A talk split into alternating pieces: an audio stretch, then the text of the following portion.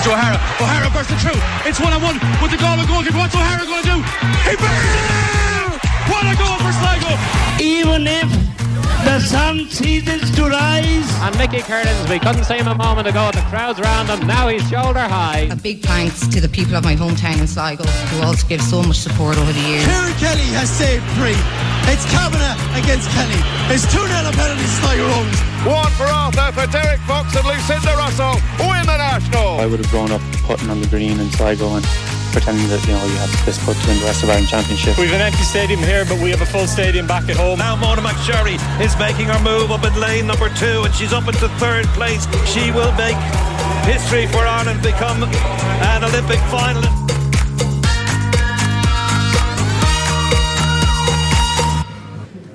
If you like sport, you're going to love Sligo. Good evening and welcome to the Sligo Park Hotel, where a new book called Local Heroes, a celebration of Sligo sport, is being launched tonight. It's the brainchild of two Sligo twins, both passionate about sport in general, but Sligo sport in particular. We are going to browse through tonight Jim and Leo Gray's special publication, which hits the shelves officially tonight.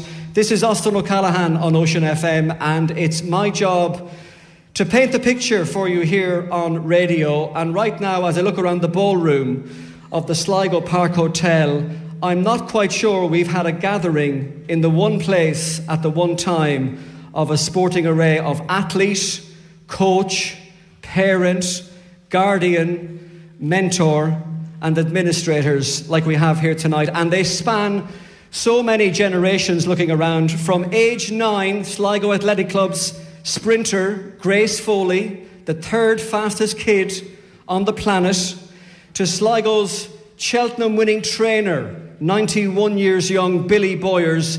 He's not here in person, but he's listening on the radio tonight, and they are all part of the Sligo sporting story. Let me introduce you to the man who's responsible for publishing tonight's book. His name is Martin Brennan, uh, Michael Brennan of Red Stripe Press.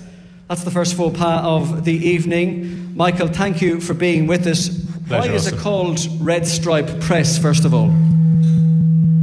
That's very unfair to ask me that now. Uh, Red Stripe Press uh, was titled after my lifelong devotion to Stoke City Football Club. So it's not, Sl- it's not Sligo Rovers then? Sadly not, no. So, what convinced you to take a punt on a book about Sligo sport? It goes back um, about, oh God, I don't know how many years ago it was ago now. Uh, um, I worked with a company called Columba Press many years ago, and Columba was half owner of a distribution company called CMD, Columba Mercier Distribution. And uh, a number of Irish publishers had their books uh, streamed through CMD to the trade. And uh, it gave me an opportunity to have a look and see what books were working for other publishers. And I remembered seeing a particular book, and I thought, what, what is it about this? You know, are there so many Sligo soccer supporters out there? The book was called There's Only One Red Army. And, uh, and I just logged that into my memory banks. And then if you transport us now to 2020, when I first met Jim, and um, we were talking about various uh, possibilities, various ideas, uh, political ideas. There wasn't really one that landed until Jim said, um, What about a compendium of Sligo sport? I have a brother who knows a bit, and uh, not as much as me now, but knows a bit. And, uh, um, and I thought about uh, There's Only One Red Army, and here we are. Well, we're glad you picked it. Yeah. That's for sure. Um, and uh, we look forward to, to leafing through it over the, the next while. Well, I'd, I'd like to say one thing, if I may. Now, this is the first um, of the first such book. Such book. Um, I have now, having seen it and having seen how the boys work, and and having seen the the, the, the, the style and the format of the whole thing. Um, I'm now looking at that as a template for other counties who may look at this and say, do you know what? You know, maybe we should do something similar. So, if indeed that does happen and we end up with a series of books, it all started here. Well, we know your red and white stripes are really belonging to another soccer club uh, closer to home. But Michael Brennan of Red Stripe Press, thank you very much Pleasure. for uh, joining us this evening.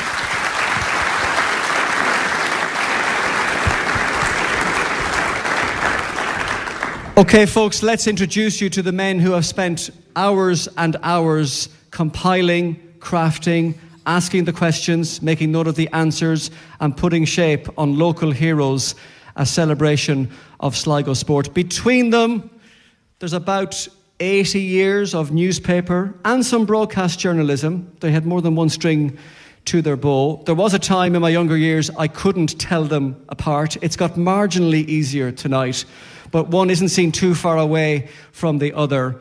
And for those of you of a certain generation in the 1980s on a Sunday afternoon, listening to Jimmy McGee on RTE Radio 1 Sunday Sport, when they went around the League of Ireland grounds from Kilcohan Park to Oriel Park to Markets Field to Dalymount Park, and you would wait patiently, patiently to go to their man in the showgrounds, and the man at the showgrounds was one of our special guests here this evening. Would you please welcome Leo and Jim Gray?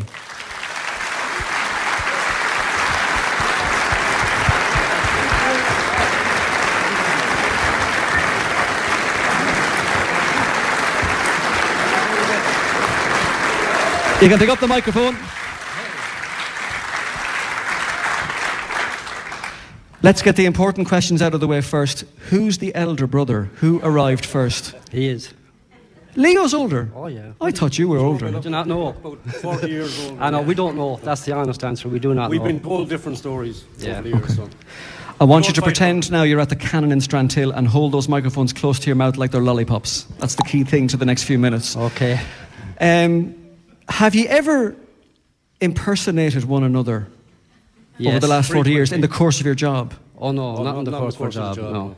I But- thought you were getting into other facets of life there, Ross. No, no, No, but no, we keep it stri- strictly professional in the in the job. Yeah. I'll tell you a good one. When we were younger, um, we had a summer job in what was then the Five Star.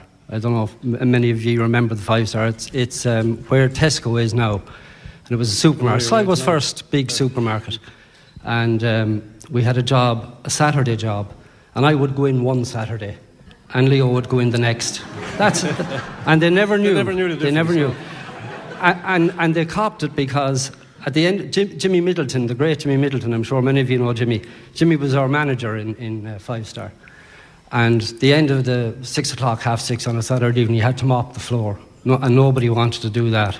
And that was, that was the horrendous job of the whole lot. But Jimmy had a system, and he, it, it was meticulous. So one of us, I can't remember which of us, made a mess of it one Saturday. And Jimmy said, Didn't I tell you last week how to do that, Mom? Did you? Well, so he copped that there were two of us, but they took on the two of us then, so it was a happy, it was a happy ending. ever since. Yeah. We know both of you are very good at writing about sport. Were you any good, Leo, at playing sport? Brilliant, absolutely brilliant. I had to give it up to concentrate on the writing, unfortunately. I, I, I- I'll tell you um, another story now. I'll tell you how good we are at the football. um, Barry Cogan there is, is among us. He, he's a great line in the book, Barry, where he says he knew when it was time to stop chasing the dream. Well, when I knew it was time to stop chasing the dream was I was playing for the Village Inn. Sean Dwyer is there as well. We were playing in an inter, an inter-pub competition. And Jim Sheridan was our manager.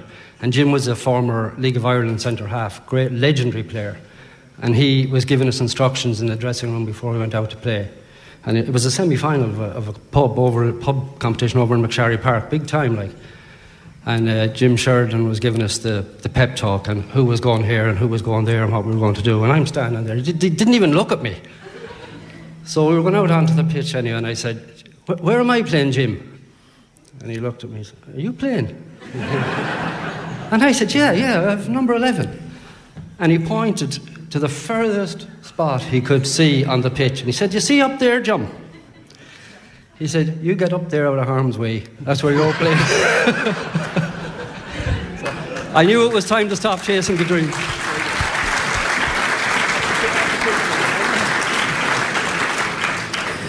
Because I gather you did actually play against one another in a school's cup final of sorts on Temple Street. Yeah, St. John's National School. School leagues there every year were just, you know, the, world, the All Ireland final or the World Cup, everything squeezed into one. And uh, the year we played, our final year in St. John's National School, actually, uh, the team I was on, the captain was Ozzy Hurty. I still see Ozzy around town now. And Jim was on another team. And we, Peter Burrows was the captain, yeah. And we went through the whole league unbeaten. We just destroyed every team we came up against. And we got to the final. And the top two teams reached the final. And Jim, the Jim, Jim's team were second. They just about squeezed into second place and squeezed into the final. So, of course, we thought we'd actually hammer them in the final, you know. But as things turned out, they walloped us in the final. So that was a bit of confrontation on the sports fields that we had when we were younger, all right, yeah. Okay, but, and, but and, and, uh, another story Ignatius Begnan is here. I saw him earlier on. He started up a team called City Gaels. It didn't last too long. I don't know if we had anything to do with that, no, whatever. It, it, was, it, was, it was a great team and a great bit of crack. What Ignatius tells, tells me, I don't remember this myself, but he tells me he, he, we were playing, I think it might have been Coolera, I'm not sure and Ignatius lined out the team, and myself and Jim were the two corner forwards. And Ignatius said he kept switching us around from right to left with the idea because we looked so like no one, the opposition team didn't know who they were supposed to be marking. and Ignatius said it worked a treat, and we, we had a great win. Myself and Jim had a great game. Now, I don't remember that myself, not in that detail anyway. But Ignatius, Ignatius is here, and he swears it's a true story. So that was another good, a good uh, memory. So it sounds like sport was part of your lives from the very beginning through to your professional yeah. career. So it, was this book an, an, inevitable thing you would do at some stage in your lives? I think, uh, I, I, think it was a, an itch that had to be scratched. Yeah. it was something that uh, I retired, I think, eight years ago. And, you know, it, it was something that was always there in the back of my mind. to have to, there was a book in me that I wanted to get out but I never really seriously addressed myself to doing it until Michael explained earlier on how this project came about. So I suppose it was something that was always there that we wanted to do, Austin, all right, yeah. And I think we probably felt um, like in the champion every week or the weekend or, or yourselves on radio or there's lots of podcasts now as well. Like there is great sports coverage in Sligo. But we just felt maybe it's when you retire and you can stand back a bit and see it a bit clearer that there was nothing of permanence, if you like. All the great legends going way back right up to the present time. I just thought, as we say on the back of the book, it's, it's sort of meant to be a monument, in a sense, to all of those people, just to honour them and to recognise them. And we felt, look, we've been 40 years at this, maybe we, we're the ones who should do it.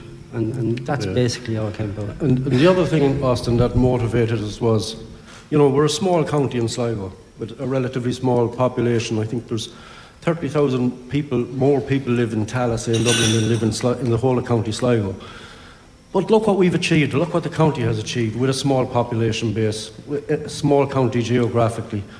Um, four Olympians, a world champion cyclist, um, national medals in all range of sports, two Grand National Grand jockeys. Yeah uh, four all-star Gaelic footballers, and you know generations of really good Gaelic players down through the years, all from a small county, and it was sort of hidden treasure. Yeah. So I hope this book takes that substantial record of achievement out from the shadows, shines a light on it, and gives it the acclaim and the overdue recognition it deserves. And the other thing, then, just asking about that, is while Leo's right about all those great achievements, the other thing we wanted to do in the book was recognise all the people who work tirelessly under the radar, the volunteers in every sport across the county. Because if there weren't the volunteers every Saturday morning, the kids, there would never be the elite athletes. So we wanted to recognise that as well, and, and there are a lot of volunteers and volunteerism sort of flowing through the book as well, and that, that was equally important. And even though you're retired from active journalism, I mean, you're, you're still active. Let's, let, let, let's be honest. I mean, There'd be an impression that ye, there isn't too much about Sligo sport that you guys don't know, but I get the sense from doing this book you actually learned quite a bit, Oh, and there were a few revelatory stories in there that caught you by surprise. Yeah, we thought we, well, you think you know a lot about, about having worked so long at it, but we wanted the book, the challenge we set ourselves was to try and tell old stories or familiar stories in a different way. And so we were researching a lot, and, and we found that the people were very, very open with us. A lot of the people told us stuff that maybe they hadn't shared with anybody else before. And one such story is um, Kieran Kelly, the Sligo Rovers goalie. Now, most people know that Kieran is a folk hero. He saved four penalties in an FAI Cup final shootout. Never be done again anywhere. And the following year, he went back and he saved two more. And that was the reason I rang him to talk about that glory. But as we were chatting, he opened up to me, and I don't think anybody other than his close family would have known. In the year leading up to that momentous occasion at the Aviva Stadium, Kieran was suffering desperately with mental health issues, and he was in a really bad place. And he said sport and the, the, the, the, the, adrenaline of appearing in an FAI Cup final got him through.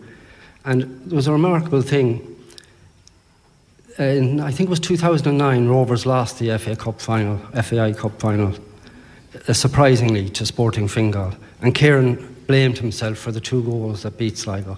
And he said that's what triggered. He was carrying this guilt completely unnecessarily, but in his own mind, he was the culprit. And he was carrying this. And the guy who scored the penalty against him that day, that defeated the cup, was what was his name? Ollie. Collie James. Collie James yeah. was playing, and he scored the goal against Kieran that day. That, that set off the spiral of, of really tough times for him. And lo and behold, two years later, Kieran Kelly is in a cup final shootout against Shelbourne, and the man facing him to take the last penalty is the same Collie. And he saved it. And he said that was redemption. And like that stuff, uh, you don't get too often in a book. Uh, It's a really great story and a very important story. Were you surprised that people were willing to share that sort of stuff with you? Very. And in his case, it was the only time where I actually I wrote the story and I rang him back and I said, Kieran, are you sure about this?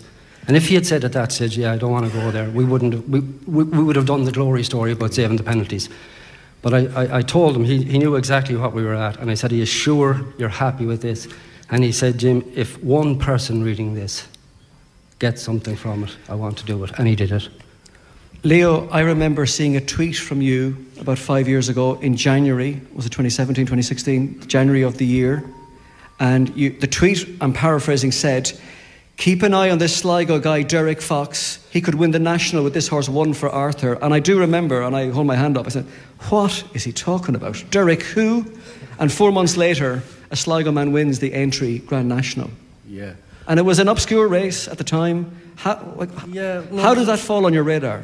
Uh, well, I was watching uh, afternoon racing one Saturday. I think it was from Wetherby, and there was uh, the big feature race of the day was won by a horse called One for Arthur, and the jockey was Derek Fox. And I knew Derek was from Sligo. I didn't know him personally, but I knew he was from Sligo. So I, I think it was just the way the horse won that race that I, I, I kind of, and it was mentioned on the on the afternoon that this could be a potential Grand National horse, and I probably sent out the tweet then. And I, unfortunately, I didn't back it. it was a big price at that time, but I didn't back. But anyway, I, I did follow the the Derek's kind of path from then on, and up uh, up to actually winning the Grand National on uh, that that same year. So when I rang Derek to, to see would he be interested in, in doing a piece for the book, and he was very happy to do it. And he took me through the. When I was a young boy, I think the sport or the okay, sporting event that caught my imagination most was the Grand National, as, as a lot of young lads do. I just was captivated by it. So to actually speak to a jockey that won the race, and he, he took me through it, fence by fence. It was almost like sort of being there. And the two of us, once we got chatting, we were like two boys, two young kids talking about the Grand National. And, you know, Derek was as excited about it, recalling it, as I was listening to it. And it was just, you know, I, I don't know if I convey that in the book. I hope I do, but it was an absolutely, it was a great uh, thrill for me to, to speak to Derek and to get the ins, in, inside the head of a Grand National winning jockey. It's fa- fantastic. Jim, were you going to jump in there? Sorry, no, I thought you were going to. No, well, I was, I was just going to say um, I've lost my train. Oh yeah, Der- Derek talking to Leo about his, his, his day at the National. That's what the book is, just to be clear to everybody. It's, it's a collection of essays, really, all relatively short. Um, but I think that's the beauty of it, that you can dip in and dip out. You know, you can read the athletics today and leave it there for a week or so and come back and dip into the soccer. You know, there's something for everybody in yeah. it. And it's an easy read and it skips along nicely. Yeah. And the other thing, I, point I suppose is worth making, it's not a historical kind of um, troll through, through Sligo sporting history. So if anybody wants a historical document of Sligo sport, this isn't, this isn't it. So it does, you know, just to make that point. But what it is, as Jim says, is um, it's a, it's, it is what it says on the tin. It's a celebration of Sligo sport and, and some of the leading personalities who have brought great joy and honour and glory to the county over the years. To finish, guys, what's your best moment in Sligo sport? If you had to pick one, and I know that's kind of a a, a loaded question, but I mean, it, it might not necessarily, but you know, what I, is the thing? Is it being a granddad, Jim Gray? Yeah, I was going to say that. Leo will tell you about Rovers and, and the GAA and all that. My best sporting moment was Strand Celtic, winning the league. Okay. Watching the granddaughter and son. And Leo?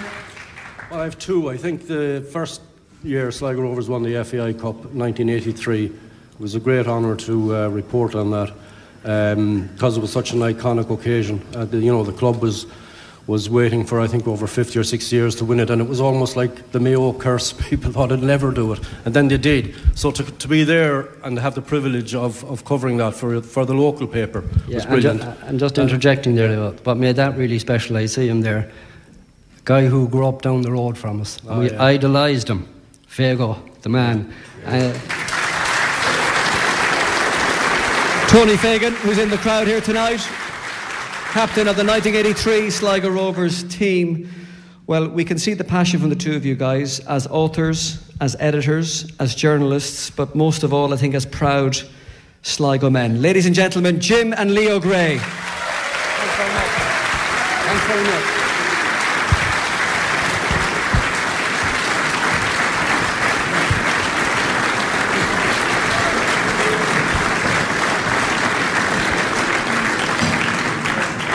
And for the next few moments, folks, we're going to delve into the book and take you through just some of the pages. We're not going to get to it all.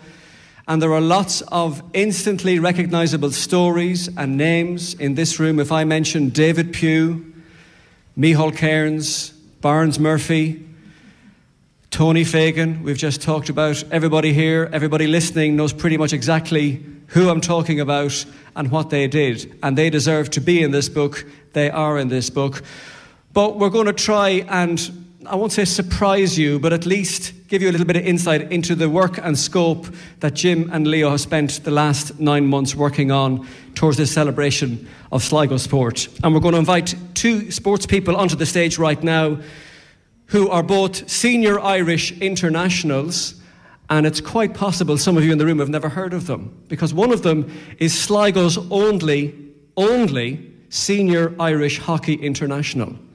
And at the peak of her powers, she quit the sport at the age of 24, just like that.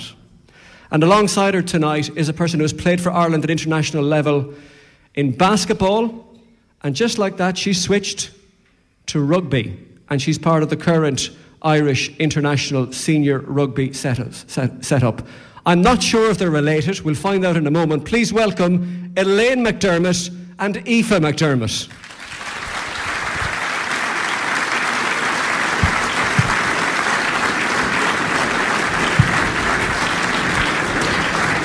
Elaine, welcome. Grab a, grab a, a microphone. And again, the um, Mammy Johnson's rules apply. Hold them like ice creams at the cannon in Strandhill, okay? Um, Elaine, you've got something nobody else has for now. Sligo's only senior Irish hockey international. That's got to feel, have a nice ring to it. Uh, it, it does, and it was a fantastic time. Um, but you kind of move on and forget about it. And it was really, really lovely when Jim rang me during the summer uh, to talk to me about it and to remind me of the memories that I have, which were really, really special. Do many people in Sligo know that you were an Irish international? Um, probably the people in Yeats Hockey Club and some of my students in school, but uh, generally no. And I remember one of my uh, my former coaches. Um, he's president of Hockey Ireland now, actually. Uh, he was saying to me, I was starting the academy, the Connacht Academy, and he said to me, Elaine, do they know who you are? And I said, it doesn't really matter. I'm just I'm asking that because you know I'm sure you watched and were glued to the telly like the rest of us a few years ago when Ireland reached the final of the World Cup in hockey. You got pretty close to qualifying for the World Cup in 1992, and it probably made an incy bincy column on page 42 of a sports supplement at the time. Yeah, it's uh, we were playing down in New Zealand uh, for the Barcelona Olympics qualification, and yeah, it, but it always only made an incy bitsy little bit in, in the newspaper, and that didn't take away from what we were doing and from the experience. Um, mind you, if we had qualified, we might have got maybe two more column lengths. Um, but uh, yeah, we were very close. We, were, we had to draw with China in the last game, and uh, we conceded a goal to lose it in the last minute. You come from a very well known sporting family in Ballyweelin and Rosses Point. Your sisters and brothers, well talented soccer players, golfers. You had one of those annoying families. If you took up any sport, you seemed to be incredibly good at it. Um, but was hockey your thing from an early age? Uh, no, um, I played football, uh, soccer. I, I, I, love hockey and I'd be very loyal to it, but I personally think soccer is the best game in the world. Um, I spent years with a gable wall and a football, and happily for hours and hours just kicking the ball against the wall. Um, there wasn't a structure for girls' sports really when I was growing up, so I played on the primary school, what was called the boys' team and we played against St John's, and I'd say we bet you actually. Um, and then I, I, I, went into the Ursuline and took up hockey. Didn't know one end of a hockey stick from another, but if you'd given me a badminton racket or a tennis racket or anything, I would have just gone with it. Right. Okay. So the Ursuline was the trigger for you. Ursuline absolutely was the trigger for me. And you were talking about volunteers earlier on. Um, really without people who, who volunteer. And I would like to mention Mary McCann particularly. She didn't work in the school, she worked locally, and uh, every lunchtime came in and mm-hmm. coached us. And we fed off her enthusiasm. So, you know, really people like that need to be lauded. Is there any family tree connection between the McDermotts in Rosses Point and the McDermotts in Riverstown? we we, we don't think so. No, my dad is a Mayo man, so I, I, okay. I don't, I don't think so. Okay. Aoife, I'm not sure what your favourite sport is because you have uh, done a little tour yourself at an extremely high level. Yeah, um, uh, yeah, I suppose I, basketball was my first love, and um, I think the roots and the, the base that basketball gave me in terms of knowing how to train hard and, and the, the skills and stuff that it gave me um, made the transition to rugby all the better and easier, I suppose. Um, but yeah, hard to pick one. Yeah. And what, what prompted you to change from basketball? You were representing Ireland, playing for the All Stars. You won national Super League titles in Limerick. You had a pretty busy trophy cabinet of basketball silverware. Why would you um, move from that? Yeah, I suppose I'd had a very successful basketball career, and I, I think I was looking for a new challenge. I felt like I'd almost reached as far as I could in my basketball career, and um, I'd just seen a few other teammates and um, that switch over to rugby and make it at the international level. And I thought that would be a great challenge to go from a non-contact sport to a very physical contact sport, um, and see if I could, you know, challenge myself to make it. And uh, thankfully, it, it worked out okay. And was the transition easy? No. um, no, but I, I, was very lucky in that I, I joined a club at Railway Union in Sandymount in Dublin and um, with great coaching and, and teammates and stuff who played at the international level. Uh, really, I suppose, seeing that there was something there and that I, I had. Um, I suppose a, a, chance of making it, and they, they really encouraged me and helped me along to, to get there. But uh, yeah, it, it took it took a bit of time. And of course, today, as an Irish international with the rugby team, they're painting murals of you in Riverstown right now. You're almost as famous as Johnny Kenny out there. Almost. yeah. uh, and young Johnny's definitely uh, taking, taking the next um, favourite spot after. but is that nice? Maybe there's a small tinge of embarrassment, but in a good way. Is it nice to be, you know, a role model, not just for your hometown, but your home county? Uh, yeah, it, it is. It's lovely. Um, it's definitely a bit embarrassing every time you're, you're driving past it or that. But I suppose if it inspires kids in the local area to show that you know it, you don't have to come from Dublin or a big city or something like that. You can come from a small rural village in Sligo and, and make it at the international level. Um, that's great to, to show them that it's possible. Yeah, and you're still determined to get into the Irish rugby team. You haven't. You're not retiring yet or anything, are you? Not yet, anyways. Good. Good, that's good. One thing, girls, I wanted just to finish. I mean, there's so much we could talk about, but I, I was struck to finish about a quote from your chapter in Local Heroes, Elaine. You have worked as a PE teacher in the Sligo Grammar School and elsewhere, and you talked, you know, about the engagement in sport. And there was one quote that you do remember a time where you could get the, the lads in the school to play all day long, but the girls needed a bit of cajoling, and you'd like that to change. Yeah, um, it, it's very evident, even you know, in schools around the country, uh, the boys will go out at break time and at lunchtime and after school and kick a ball around if they have one or a bottle around if they don't have one. That doesn't happen with girls. Um, and I'm trying to. I, I, I, is that not changing, though? Do you think? It is changing. It's certainly changing. Um, and in in running to catch up, pardon the, the pun, and girls in sport, girls don't have that history of knocking a ball around or just playing casually. Uh, a lot of girls are straight into very structured sport. Their hour of training, and they're buying the jersey and playing with the team, and it's very uh, structured, I think. Whereas historically, boys would have grown up with knocking a ball around the place. So I think I think generally sport is going that way in that there is less of that fun element to it. Um, but I do think that girls have missed that stage of, you know, the, the park outside the house or, you know, just knocking the ball around because we are really working hard to catch up with, with the boys in relation to sport.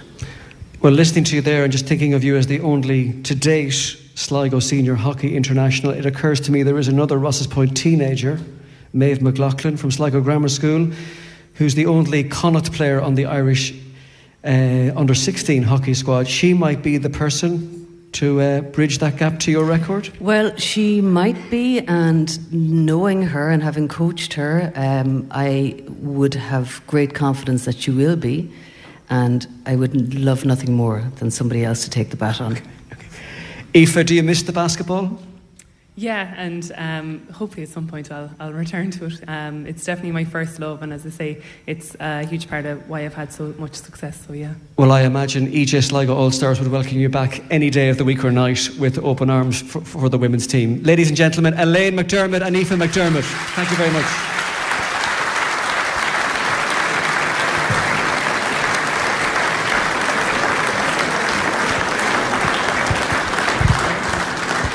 Right, we're going to have to speed along a bit. If you're a 1980s kid like me, or a seven, late 1970s kid, one of the appointment things to do on television every third Saturday in May was the FA Cup final on television. It was appointment viewing, the coverage, whether it was BBC or UTV, started at midday and it lasted about five hours, and you saw everything the dressing room, the team buses, the team hotels, the family, and it was one of the signature things to do on television, the limited sporting television that there was back then. A lot has changed, but there is only one Sligo person that we know of that has played in an FA Cup final in England when it was well and truly an FA Cup final, and we're going to invite him up on stage in just a second. And joining him on stage is one of those Sligo sporting personalities. All you need to do is mention his first name or his nickname, and you know exactly who you're talking about. So when Jim said Fago a moment ago, everybody knew that's Tony Fagan. If I say to you, Red Oak, you know exactly who I'm talking about. Red Oak Murphy, and we're delighted that his father Redmond is with us in, in, the, in the audience here tonight, uh, and Red Oak is a key part of this book as well. And if I say to you, ski, every single Sligo Rover supporter knows exactly who I'm talking about. Please welcome on stage Barry Cogan and Paul Ski McGee.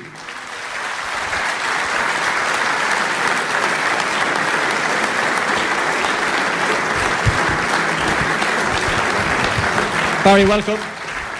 Grab a mic there. He likes to come up the centre aisle. He likes to make an entrance. Always did, always will. Paul, welcome to, welcome home.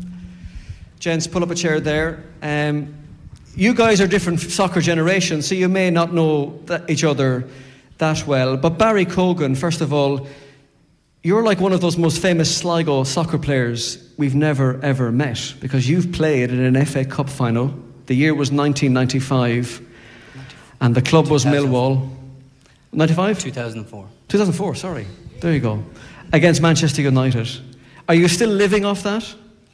Probably a little bit, yeah. Um, when I used to be, when I was still playing, uh, every time the FA Cup would come around and we'd have a good run in the FA Cup, that was my claim to fame because we used to, I used to get interviewed and it was always talking about the FA Cup final. Um, so yeah, a little bit, and, and it's the most well-known game. Obviously, I've played, and it's a massive game. It was a massive occasion. It was the probably the pinnacle of my career, um, and it's something that you know a lot of pr- professionals, top professionals, have had really, really, really good careers have gone, and they never had that opportunity. So to be able to do that was really unbelievable. Yeah. How did you end up going across the water? Well, it was obviously I, I, I started playing soccer uh, quite quite late. Really, I was a Gaelic football. Was always you know grew up Gaelic football, and then played for Arrow Harps. And it was happening quite quickly. It was on under 12s was the first time I ever played. Um, played for Arrow Harps, and then I went to school in Boyle, so I decided to play in Boyle. And I was playing Sligo Leitrim over in, I think, like in a Mayo somewhere, and someone just approached me after the game and said, "Do you want to come to Dublin?" And play in Dublin for Belvedere. I said, yes, yeah, why not? So, three hour journey up to Dublin on a Saturday. Uh, I think it was like 13. Um, play, we just played there. I spent two seasons at Belvedere, and then Millwall approached me, asked me if I wanted to go playing over there, and travelled to London, 15, and uh, signed for Millwall. When I was 15, put, put me up in digs, and that's sort of the way it went. Gradually made my way into the Millwall first team. Um, and they went on a great run in the FA Cup, which gave me that opportunity. And that was at a time when Wembley was being redeveloped, so the final was played at the Millennium Stadium in Cardiff, if it was 2004, against Manchester United, and that was the United team of Roy Keane, Cristiano Ronaldo, Gary Neville, et al. Were you a United fan growing up? Yeah, massive United fan growing up, yeah. So, as everyone in Ireland is, either Man United or Liverpool, most of us, so yeah, it was, uh, and Roy Keane was my favourite player. So to be on the same pitch, you know, playing against Man United, some of the players he had, Ryan Giggs, you had John O'Shea was playing left back, um, Paul Scholes, Ruud van Nistelrooy.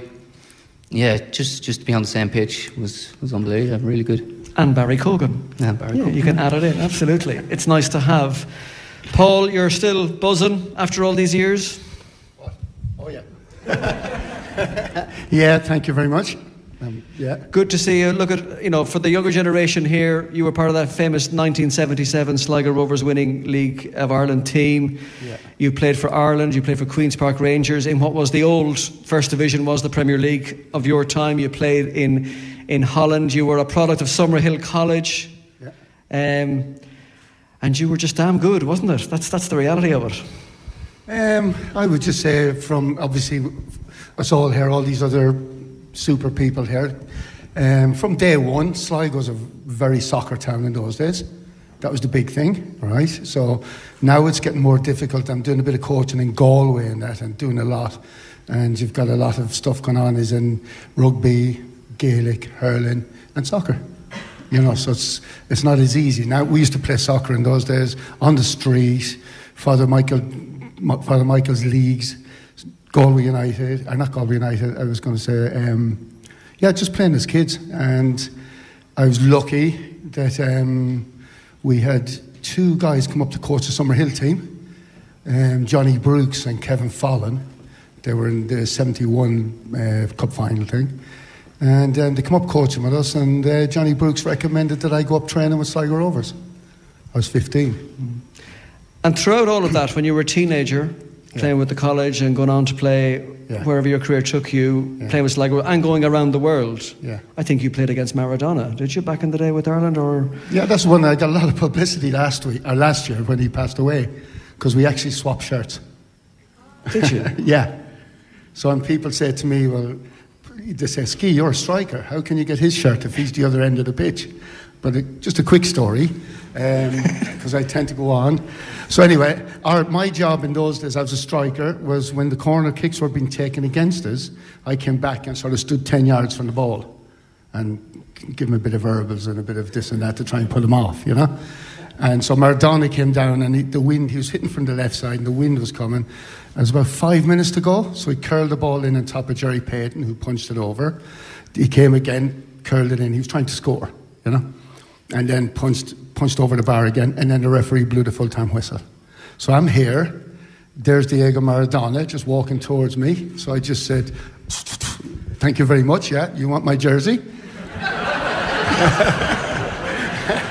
and Diego goes, Look, I got Paul McGee's jersey.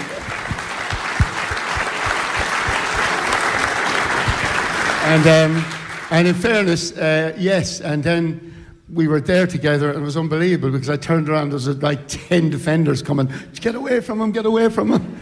And um, so, so that's what I say now in those days. As I said, I have his jersey at home. Um, and when people say to me, Oh, you got Maradona's shirt, you got Maradona's shirt.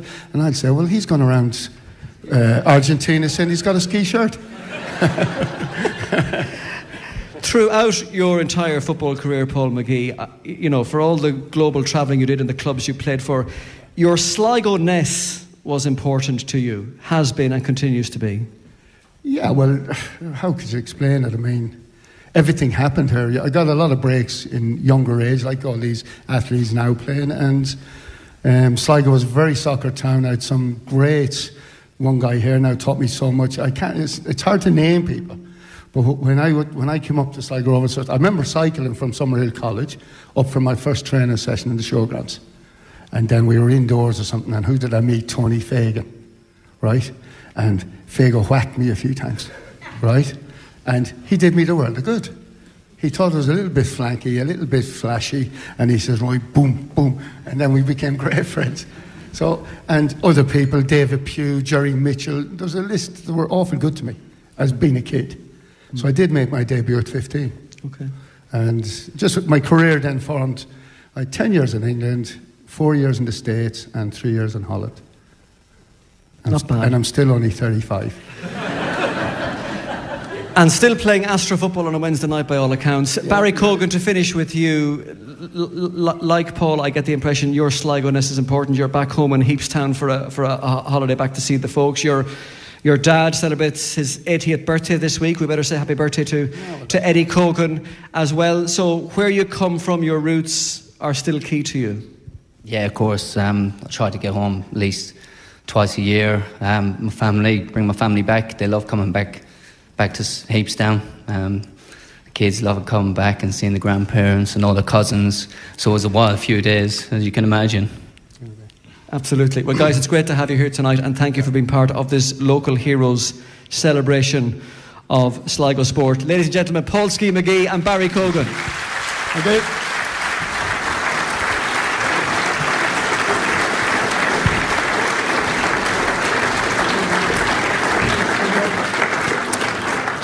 Thank you very much, folks. Right, we're going to pick up the pace a little bit for a couple of reasons because the next sport we're going to look on, if you live in the northern half of County Sligo, more often than not, on early mornings or late at nights, you'll see a bobbing fi- figure on the N15 or the Castletown Road or the Carney Road or somewhere between Grange and Money and Drumcliff, bobbing up and down and it's somebody running early in the morning, late at night, or during the day. It could be any time of the day or night. And that's one of our next guests this evening who um, has had a very illustrious athletics career. And she's joined by a guy who's motoring very nicely now into the prime of his athletics career. And they are household names in Sligo sport. Please welcome on stage Mary Cullen and Chris O'Donnell.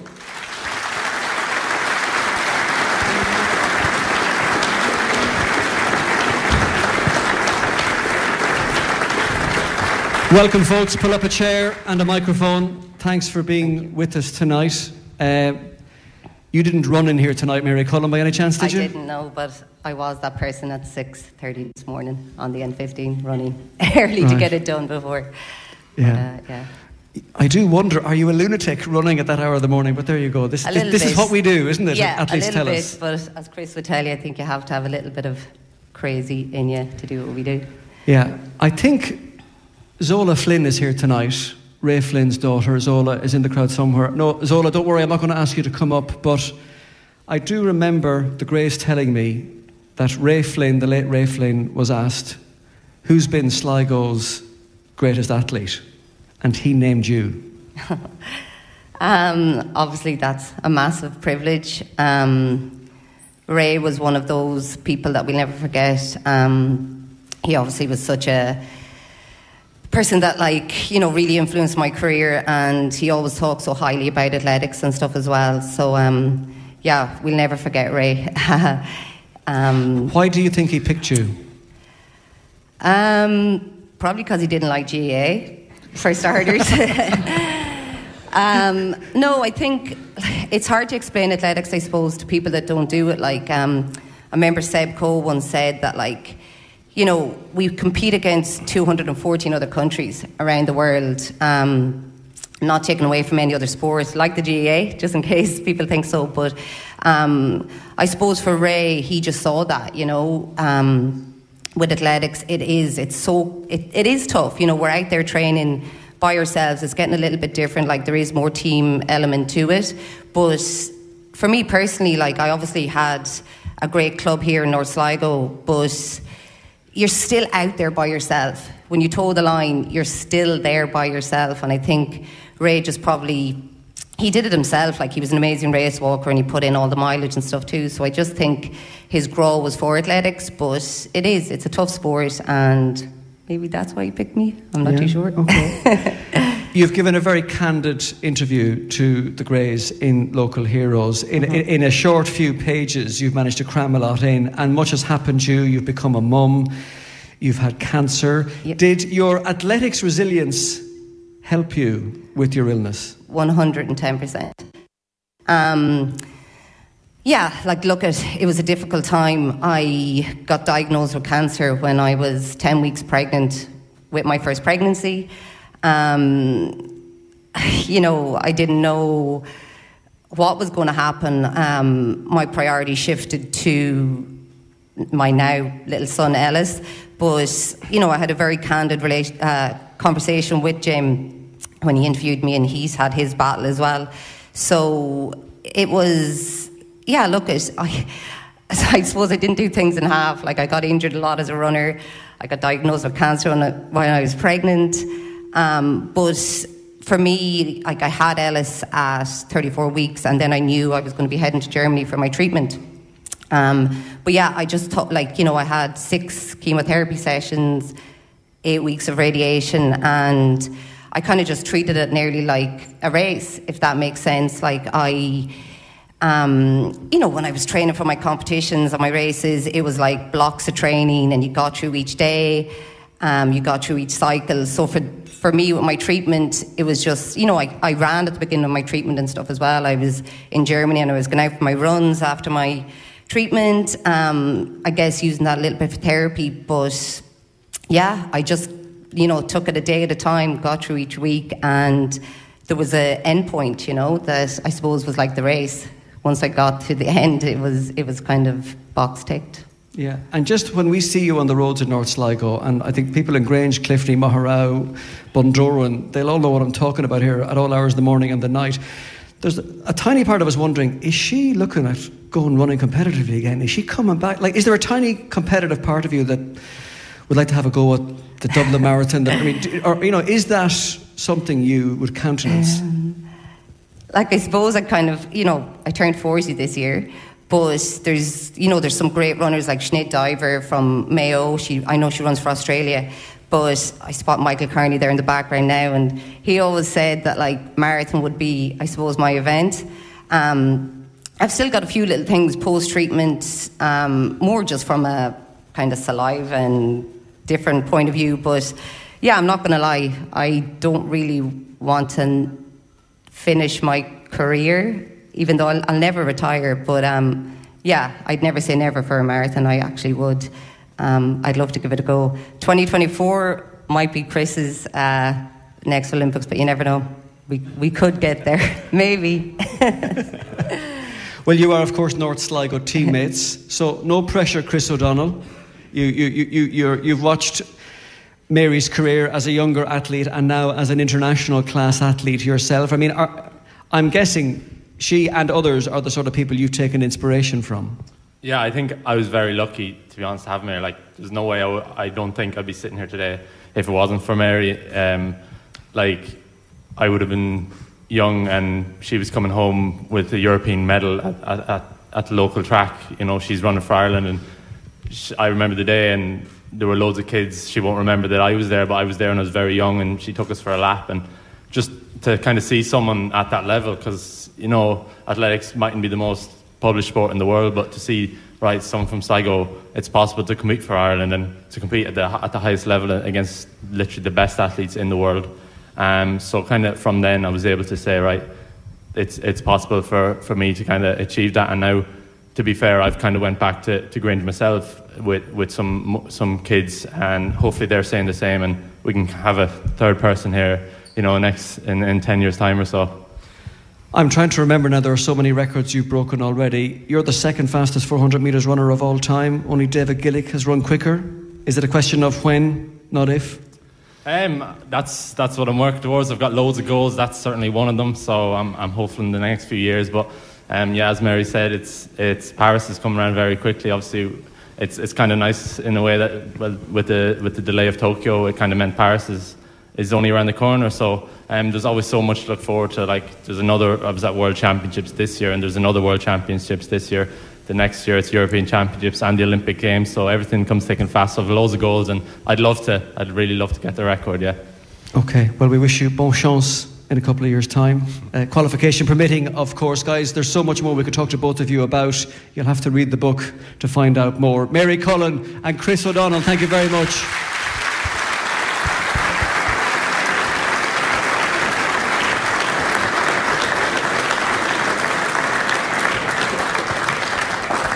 Right, just a note for Donal back at Baystone. We are going to run a little bit over here. We're going to have to move into a definitive sprint right now uh, as we approach the end of our launch of Local Heroes, a celebration of Sligo sport. We have talked to some of the athletes, but behind all the athletes, there are wonderful parents and guardians and mentors and coaches. And we're going to introduce you very briefly to the parents of the fastest cyclist in Ireland because in a straight line, the fastest cyclist in Ireland isn't Stephen Roche or Sean Kelly or Sam Bennett or Martin Irvine. It's another Martin, a Sligo Martin. He's just completed the World Paracycling Championships in France. He can't be with us here tonight off the back of that, but he was fifth in the Paralympic Games. And I think his mum and dad are here tonight. So if we're not embarrassing them too much, could I invite Margaret and Ronnie Gordon to the stage, please.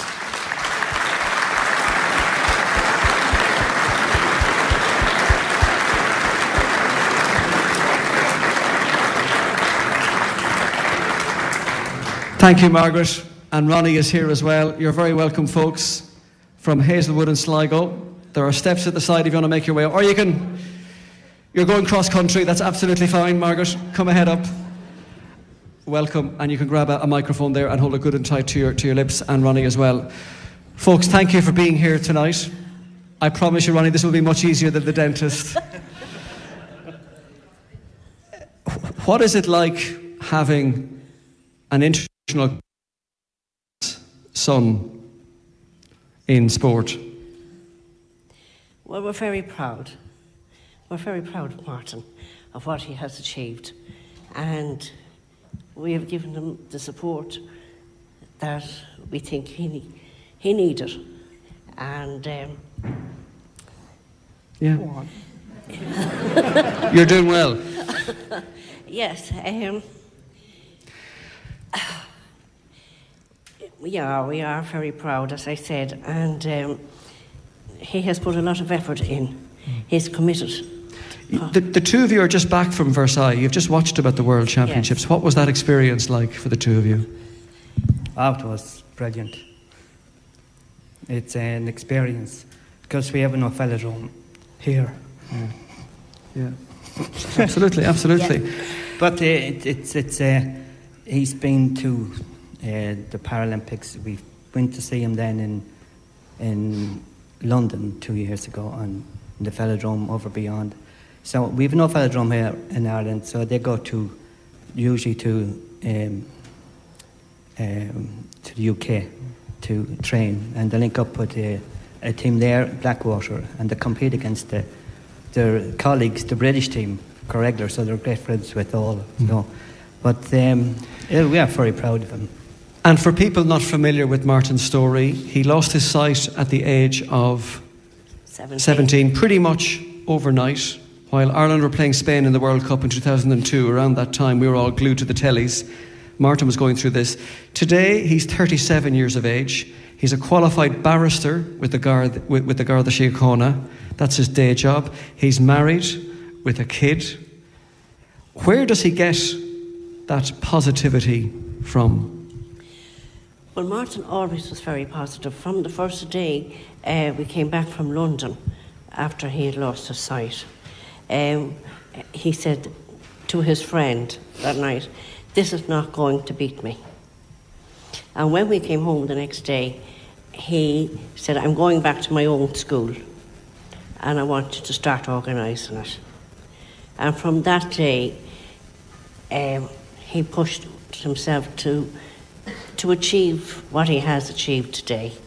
And we were only there to help and support him, but he was the main man. He was he he is fantastic. We've seen him as a cyclist on the telly in Tokyo. I'd love to see him in action in a courtroom as a barrister. Have you seen him uh, in action? No. no, because well, he have, never came to see us working, and we wouldn't go to see him. Okay. so, so, but I think it would have been unfair, you know, sure, that he wouldn't be seeing us, and we could have gone in at any time, but that would be betrayal. Well, look, at, we wish he was here with us tonight. I think he'd be proud of, as punch of the two of you here tonight. Margaret and Ronnie Gordon, thank you very much. Thank you very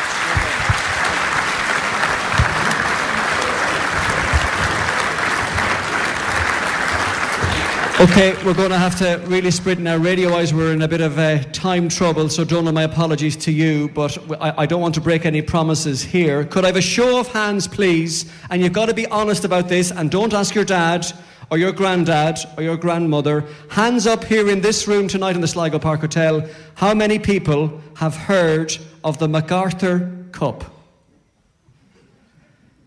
That's about 35, 40% of the room. Not bad, more than I thought. We're going to tell you very quickly about the MacArthur Cup because it features in Local Heroes a celebration of Sligo sport, and it was a mega Sligo sporting competition back in the day. And joining the person who's going to tell us about that is a man who has returned home a few weeks ago from Italy where he finished in the top 15 in the world. Your most recent world class athlete, ladies and gentlemen, is in the sport of rowing. He's a 20 year old Ballymote man, and he is going from strength to strength. Would you please welcome on stage Brian Colchin Rowing and Mary Forte to tell you about the MacArthur Cup?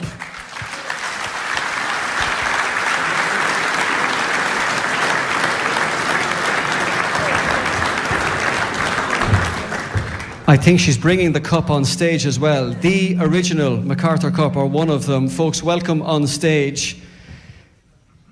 Mary, your maiden name is MacArthur, which is why we have invited you on here this evening because the MacArthur Cup was a soccer competition way back in the 30s and 40s. You can give me a quick beginner's guide to it.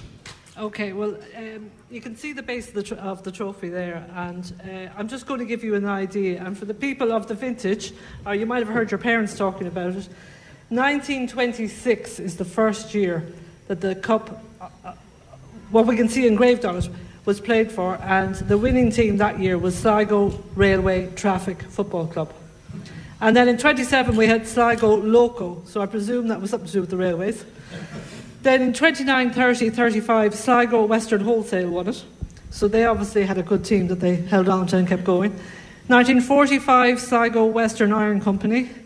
46 47, Sligo CIE Omnibus Football Club. 48, Fowley's Brewery. 51, Hanley's. 43, 49, 52, Denny's. All these names, uh, anybody from Sligo with any family history would remember them. 67, Hanson's. 70, Grocers Football Club. 71, Brooks Handley. And 65 and 72, Sligo Post Office. Okay, and the last final was 1975, and there was a bit of a kerfuffle around that final. Only one team showed up, so one team claimed the prize. And in the hoo ha, to cut a long story short, it's in the book, the trophy went missing. And then some years later, at the MacArthur door in Ross's Point, there's a knock at the door. Can you take up the story? Yes, so there's nine of us, but the, the middle brother is Johnny, uh, Johnny MacArthur. And hi, Johnny, because I know he's at home tonight listening. Um, and he got a knock on the door one day, and this guy knocks the door. He said, Hi, are you John MacArthur? I said, I am. And he just thrust the cup at him and he said, That's the MacArthur cup. I think that belongs to you. And turned on his heel as went. now, I never found out who it was, and maybe the boys did when they were doing their bit of research. So, as they say, you got to get the book to find out the rest of the story. but, but it, um, it stayed, and it has now got a second base. And the second base is the MacArthur Cup for the Lockgate sailed for the last 24 years for it's been sailed for So it's still contested for in Sligo sport, but not in soccer anymore, in sailing. in sailing on Right. Which brings us on to the man sitting to your right. Slightly different water sport, but you know Lough Gill pretty well because that's where you harnessed your skills with Sligo Rowing Club, Brian Colsh. When did rowing become the be all and end all for Brian Colsh in Ballymote? I don't, I can't think of too much water around Ballymote. Um, not much. River through Ballymote now. There's a small stream, but you won't get much out of that. Uh, so headed out to Sligo. Like I've always been part of the club. Always like dad was obviously the coach up there. So since ever since I was about five, six years of, years of age, I've been around the club, kind of watching everyone see how they're getting on. Um, then I started like coxswain when you're uh, steering the boat uh, since I was nine, and then actually uh, rowing uh, when I was 13. Um, did my few competitions uh, around Ireland from 13 uh, well, to present day. And then when I was 18, had my first international debut in, in Serbia and the Junior European Championships. And how did you do? Uh, got a, a silver medal in the men's quadruple sculls. And then this year, yeah, it- that, that deserves an applause.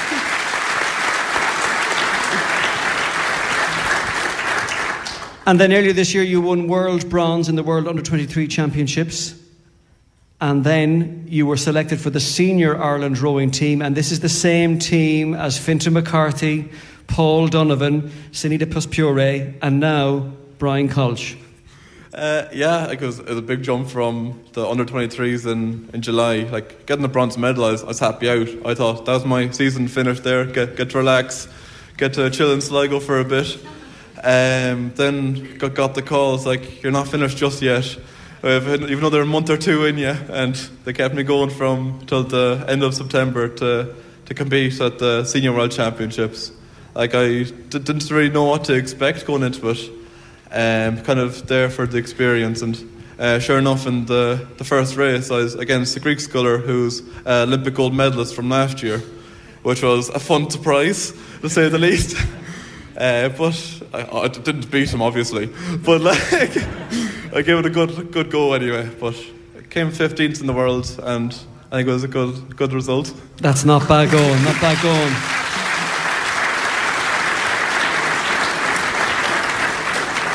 Well, here's your new local heroes sporting challenge now, Brian Colsh. I want you to get your dad, Tommy, your mum, Rosie, get a sailboat, and I want you to go and win the MacArthur Cup for Mary Forte, okay? That's your next thing you can try and do. Ladies and gentlemen, Brian Colsh and Mary Forte. Thank you. Thank you, Brian. Thank you, Mary. Okay, at the risk of getting fired by my employers at Ocean FM, we are miles over time, but I am going to finish tonight. Our last two guests are the youngest athlete in the book and one of the eldest. We're going to invite them both on stage to finish our launch here at the Sligo Park tonight. One of them is a multiple national handball champion and he's revered in handball uh, circles. He's a very modest man, but what he has done in the sport of handball is exceptional by any standards. And he's going to be joined on stage by a nine year old athlete from Sligo Athletic Club, who's a pupil in Scoil Ursula. And back in January of this year, she ran in the world famous Millrose Games in the United States in the fastest kid in the world race, which takes a bit of getting into number one and she finished third in that race. We're not going to ask them to sprint tonight, but we're going to invite them on stage for a very short chat to finish. Please welcome handballs, Paddy Walsh, and from athletics, Grace Foley.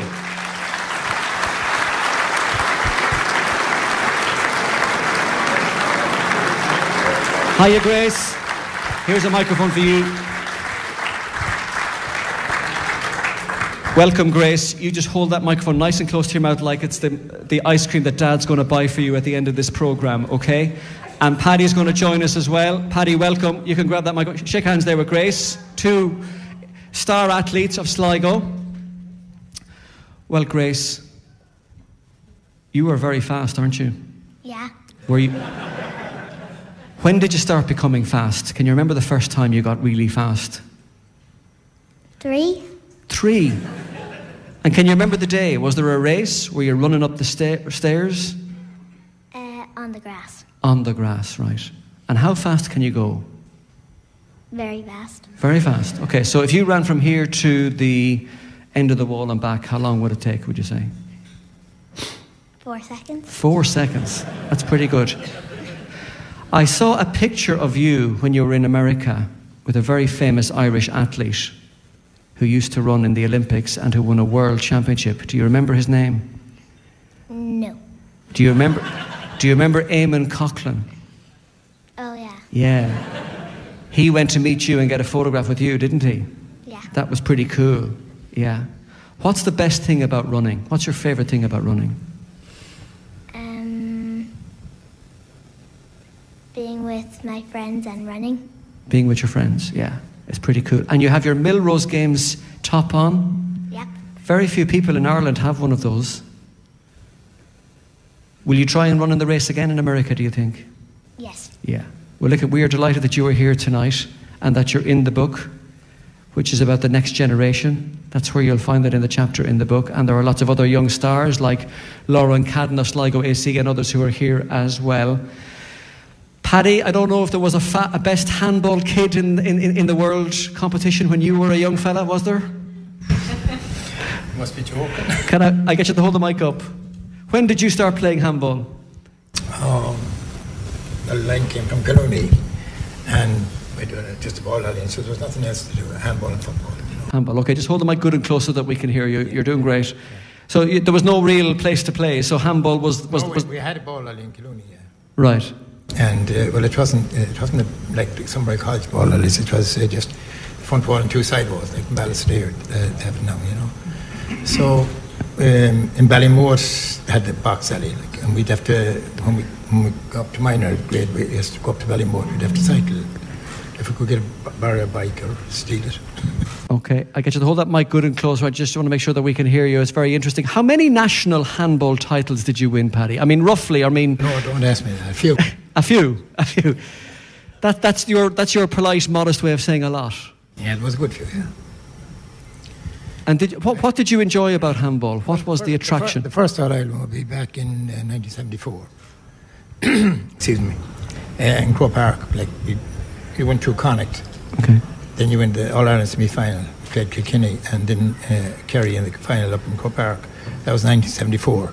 But uh, one thing, bad thing about it was two months after my partner died at 37 years of age of um, brain hemorrhage. You know. Sure. Okay. But after that, I played down the end. Yeah. It wasn't just handball, I played football as well, Gaelic football. Football as well. Okay, so you were handy at a couple of sports. Oh yeah, we have six senior champions. We had a great team in Colonia in the Right. In the 60s, you know.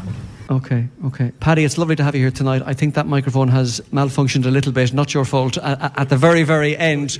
Yeah. But it's great that you are in this book and that Jim and Leo have featured you and your handball exploits Well, only for the grey, grey I wouldn't, I wouldn't be here tonight. I wouldn't. for ham, only for handball. Well, one for the boy, they have great regard for them, you know. Okay. You knew them to read, obviously. Ah, yeah, and um, I meet on them out in the Holywell regularly. Okay, very good. Yes, you are the man, of course, in the six o'clock Angelus along the Holy Well. The person we see is Paddy Walsh, the handballer.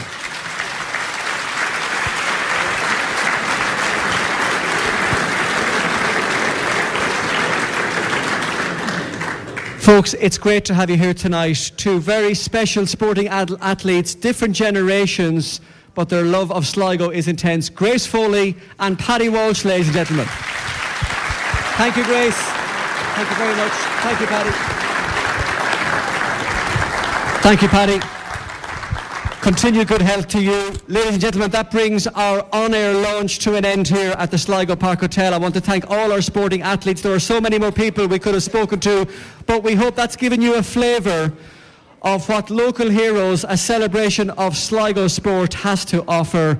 And it's been written and compiled and lovingly edited by Jim and Leo Gray. A reminder that this program is available as a podcast on oceanfm.ie and wherever you get your podcast, simply search for Ocean FM Ireland to find it. We're back next week, same time, different place. Ocean FM. Ocean FM's final whistle. Thanks to Donegal Plumbing and Heating, Old Lahey Road, Donegal Town. Suppliers of underfloor heating packages, aluminium radiators, Samsung and Daikin air to water heat pumps, and all your renewable needs.